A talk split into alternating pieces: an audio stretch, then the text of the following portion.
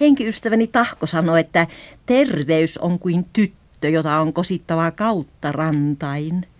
Laittamattomasti sanottu, ja kesää on todellista terveyden kosiskeluaikaa.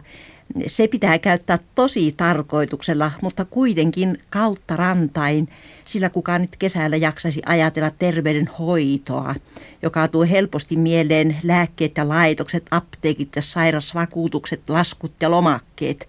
Niinpä olen suunnitellut sellaisen kesäohjelman, jossa terveys tulee ikään kuin kaupan päällisiksi ja ilman erityishoitoa.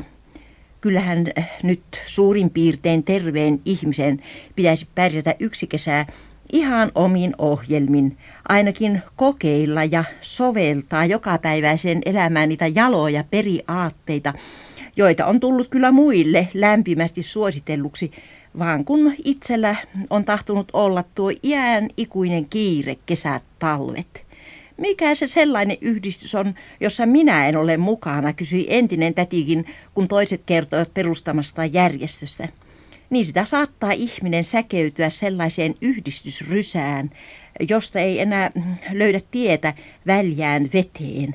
On niin suuri kala, ettei mahdu silmukoista läpi ja liian edistyksellinen palatakseen takaisin samasta nielusta, mistä ui sisään tai ei haluakaan lähteä, vaan alkaa tuntea rysään viihtyisimmäksi olotilakseen ja siinäpä sitten törmäilee, kunnes vedetään kuiville.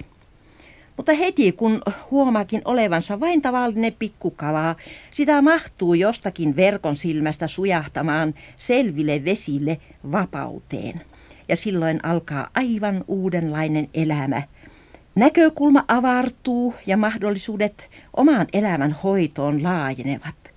Eikä tarvitse hoitaa kuin päivän kerrallaan, tällä kertaa kyllä pitkän kesäpäivän, joka alkaa meillä tuossa viiden kuuden korvilla, miten satutaan heräämään ihan itsestään, sillä herätyskellokin on kesälomalla.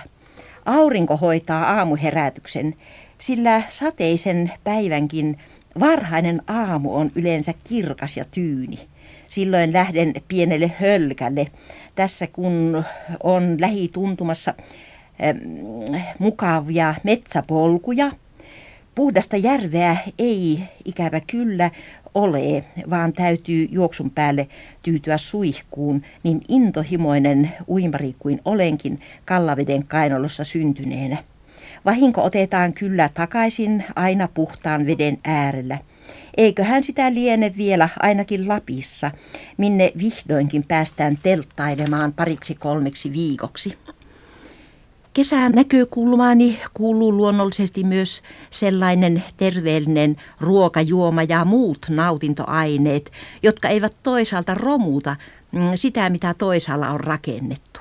Nythän on tarjolla torin täydeltä vitamiineja ja hiveen aineita, Itselleni ei ole enää aikoihin ollut minkäänlaista hyötypuutarhaa, edes ikkunalaudalla, koska se sitoo ihmisen kastelukannuinen, lantavesinen, haroineen, eikä siitä hiiren häntä sadosta olisi kuitenkaan mitään iloa.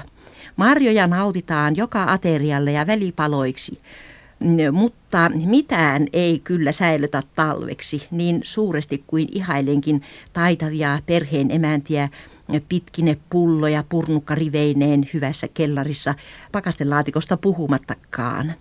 Suomen kesä on niin lyhyt, etten henno tuhlata sitä liikoihin sisätöihin. On ihanaa olla syksyllä parhaassa mahdollisessa kunnossa. Silloin sitä saattaa taas tarttua johonkin sydäntä lähinnä olevaan yhdistyssyöttiinkin, Mm, ei hän muutama ongensiima vielä mitään rysää muodosta, vaan siinä jää toki liikkumatilaa tarpeeksi. Olenkin vakuuttunut siitä, että ihminen tarvitsee läpi elämänsä jonkinlaista ponnistelua sekä fyysisellä, psyykkisellä että sosiaalisella alueella voidakseen pitää kautta rantain saavuttamansa terveyden omanaan niin pitkään kuin suinkin ja iloita elämästään täydeltä laidalta.